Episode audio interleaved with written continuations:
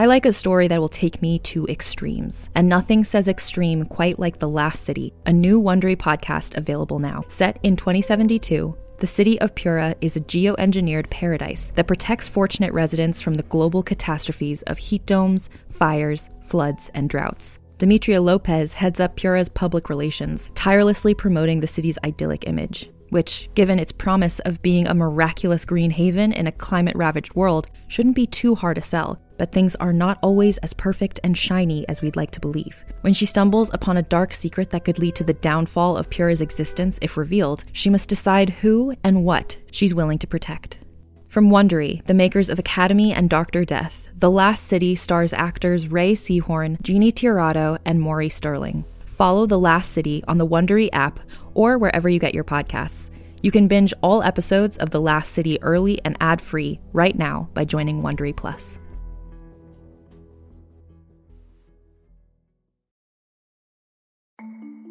As a podcast network, our first priority has always been audio and the stories we're able to share with you. But we also sell merch, and organizing that was made both possible and easy with Shopify.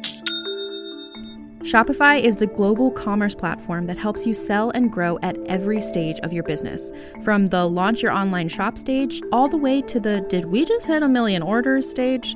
Whether you're selling scented soap or offering outdoor outfits, Shopify helps you sell everywhere.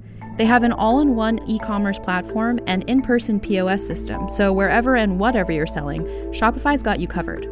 With the internet's best converting checkout, 36% better on average compared to other leading commerce platforms, Shopify helps you turn browsers into buyers.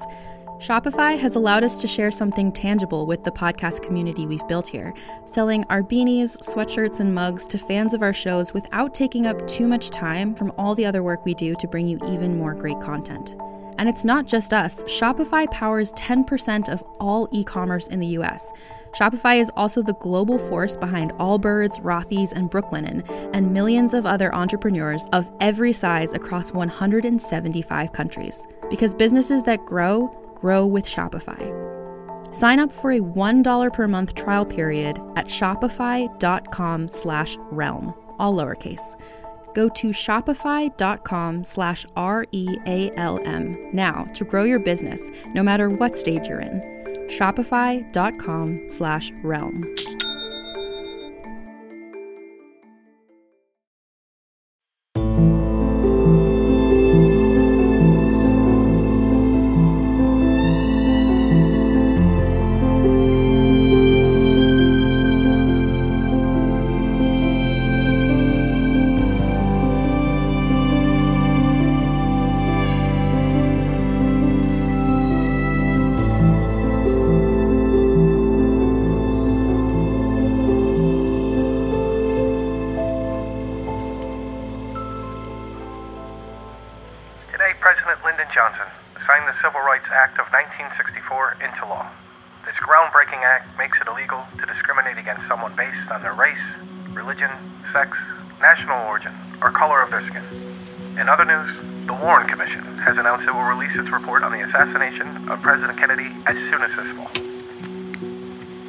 About damn time.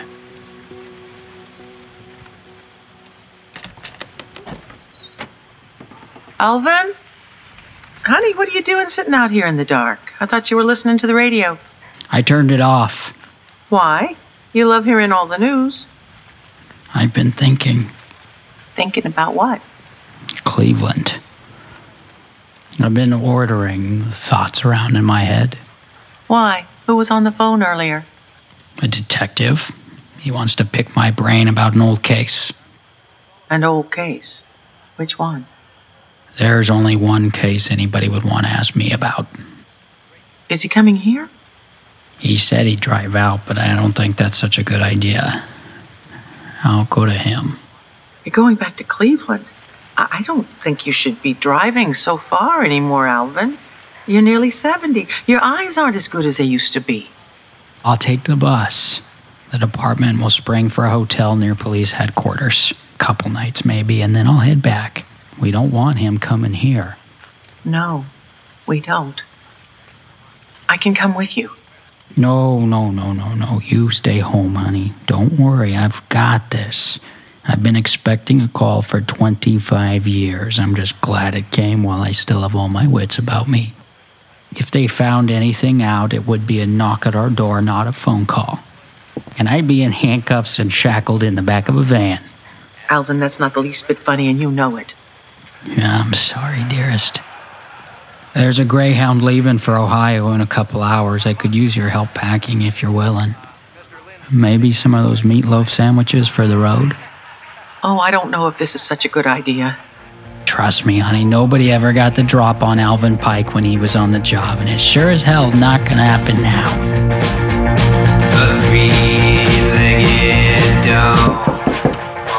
You Antonetti? What? Wait a sec. Oh, Jesus, it's hot in here. This is nothing.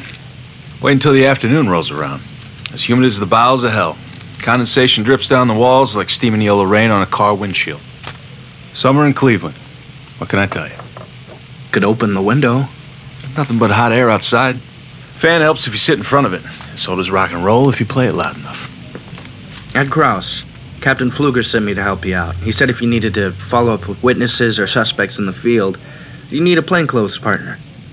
Yep, two by two. Cleveland PD protocol. Detectives are just like animals aboard Noah's Ark before the deluge. Two by fucking two. And God said unto Noah, The end of all flesh has come before me, for the earth is filled with violence. And yet here we are. The earth is still filled with violence and flesh is still going strong. Joe Antonetti, welcome to the basement sweatbox of the detective unit. I think I've seen you around. You're the vice? For now, yeah, I'm basically a floater with a gold shield.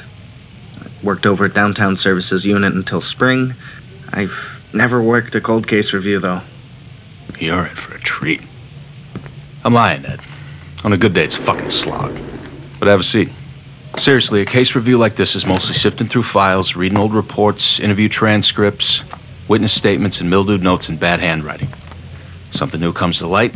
It's a fucking miracle, but we gotta look.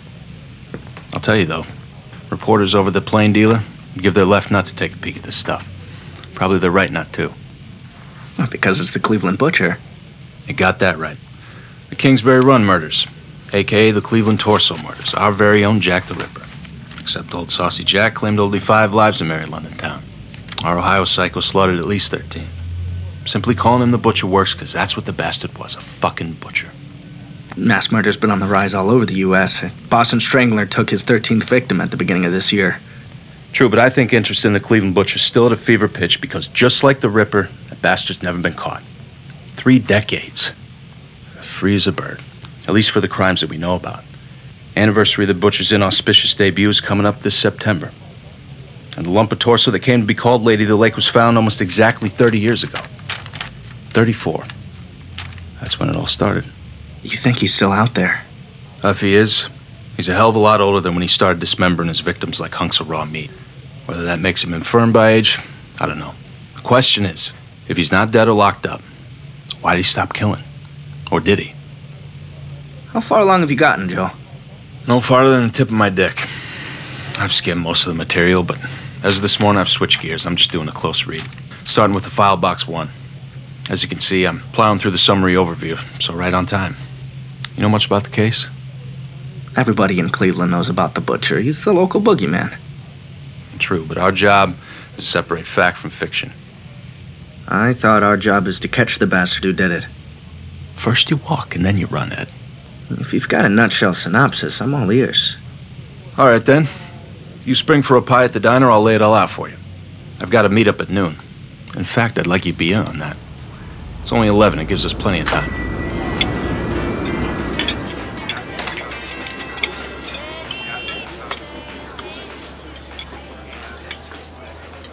You want a recommendation, Ed? Peach cobbler here, make you cream your shorts. Hi, detectives. What can I get you? Just coffee for me. Coffee and a slice of your very fine peach cobbler, sweetheart. Coming right up. Butcher's reign of terror spanned almost exactly five years, from September 1934 to August 1939. Great Depression era. Hard times in Cleveland. Hard times everywhere, son. I was just a snot-nosed little kid, but I remember my mother boiling old beef bones and calling the watery gruel stew. I remember what it was like. I was a kid then, too. During that five year period, the butchers believed to be responsible for the murder of 13 victims seven men and six women. And only two of the victims were ever positively identified a 42 year old sometime prostitute named Flo Polillo and Edward Andrassy. Age 28, your basic criminal lowlife. All the victims were white, with the exception of Jane Doe 3, who was black. And all were decapitated. Most were further dismembered, literally cut up into pieces. In several cases, the head was never found. Sometimes a limb or two never came to light, which is probably why the murders were called the Cleveland Torso murders back in the day, because the defining body part was the torso. Most of the victims' body parts were found in or near Kingsbury Run. And basically, the run was both the butcher's primary hunting and his disposal ground. Kingsbury Run reminds me of something out of King Arthur, Knights of the Round Table. Way too lofty sounding name for a sprawling urban wasteland ravine. You know what I take it? I do. I played on Jackass Hill as a boy. Kingsbury Run was named after some guy named James Kingsbury who lived in the area in the late 1700s. There's nothing regal about it. Well, la di da, look at you. A fucking fountain of knowledge. I did a term paper report on Cleveland geography in high school. The facts stuck with me.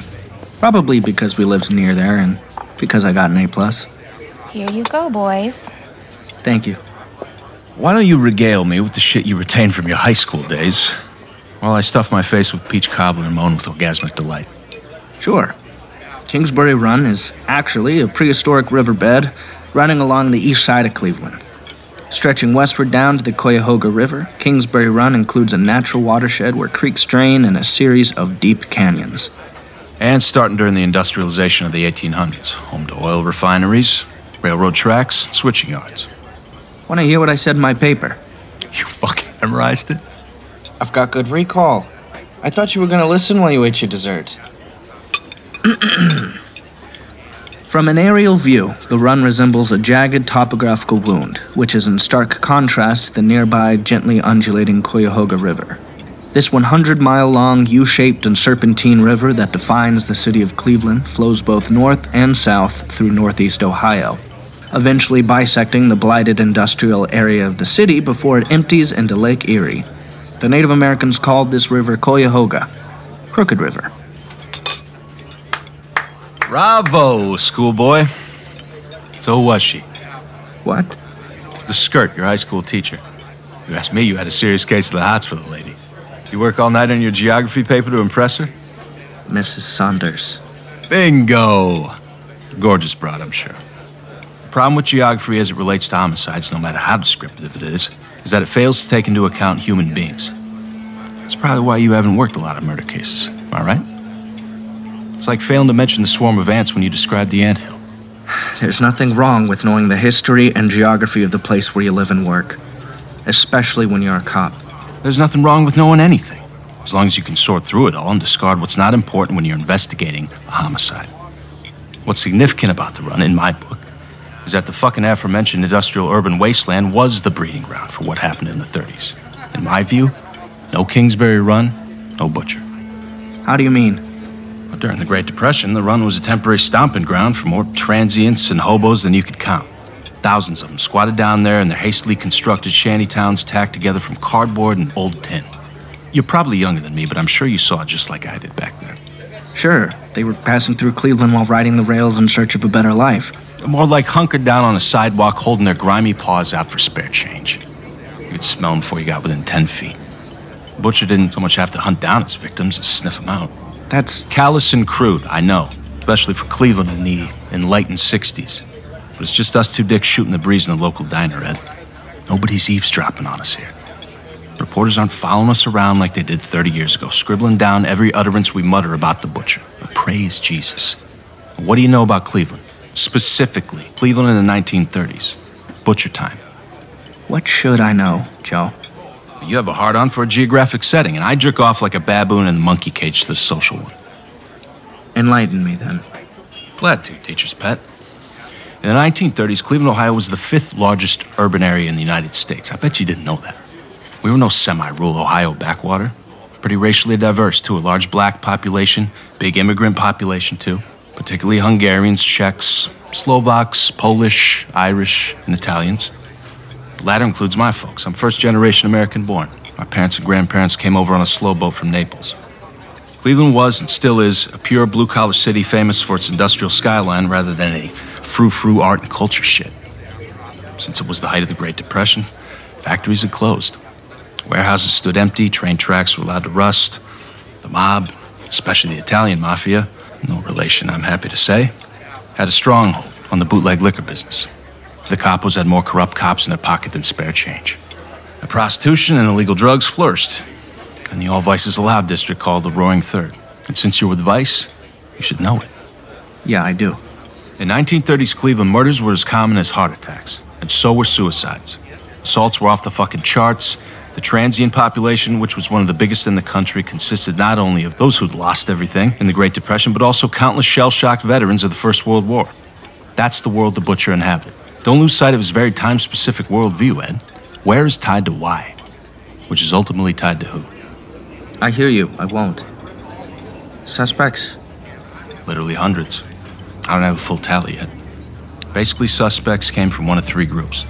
First included those who fell under suspicion solely based on their professions. You know, men who had enough anatomical knowledge to dismember a human being without hacking a corpse to shreds. This included butchers, doctors, male nurses, veterinarians, hospital orderlies. Group two is one you'll appreciate since it has geography at its core. Denizens of the Roaring Third District, you know, unrepentant vice seekers, drunks, dope fiends. And this includes those homeless drifters living rough in Kingsbury Run or Shaker Heights shanty towns who frequented the Roaring Third.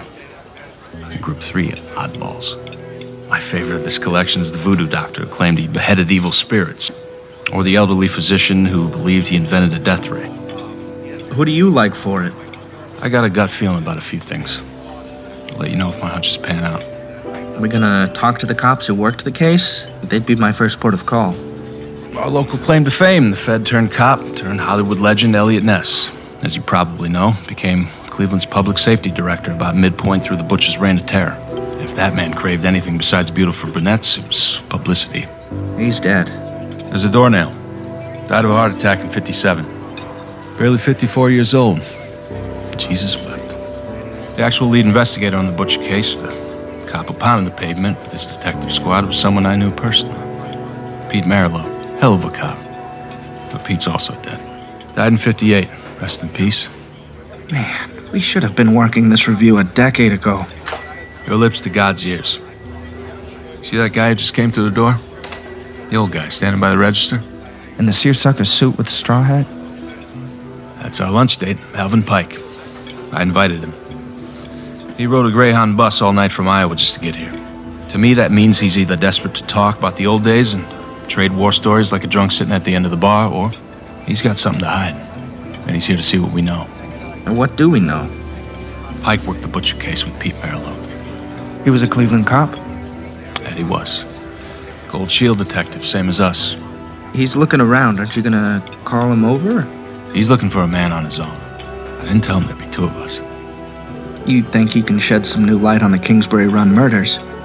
You know, Ed, the way I see it, this is contrary to public opinion, is that the facts of the Butcher case suggest that there's more than one killer. Maybe as many as five. Five nut jobs running around Cleveland in the 30s, decapitating people. In Kingsbury Run. One nut job. The rest, killers who took advantage of the Butcher's notoriety to frame their own crimes so theirs would be lumped with his. Copycats. More like opportunists. Pike's making his way toward us. He's pegged us as cops. Pike, over here. I take it Alvin Pike shares your five killer theory. I don't know. I didn't ask him when I called him on the telephone to request an interview. I have Alvin Pike pegged as one of the butchers. You what? I'll be the showrunner, you play the hard ass, standard good cop, bad cop. And despite his white hair, I predict Alvin Pike's gonna be a wily bastard. But he's old and slow and we're not, capiche? Yeah, but Have a seat, Detective Pike. Have a fucking seat.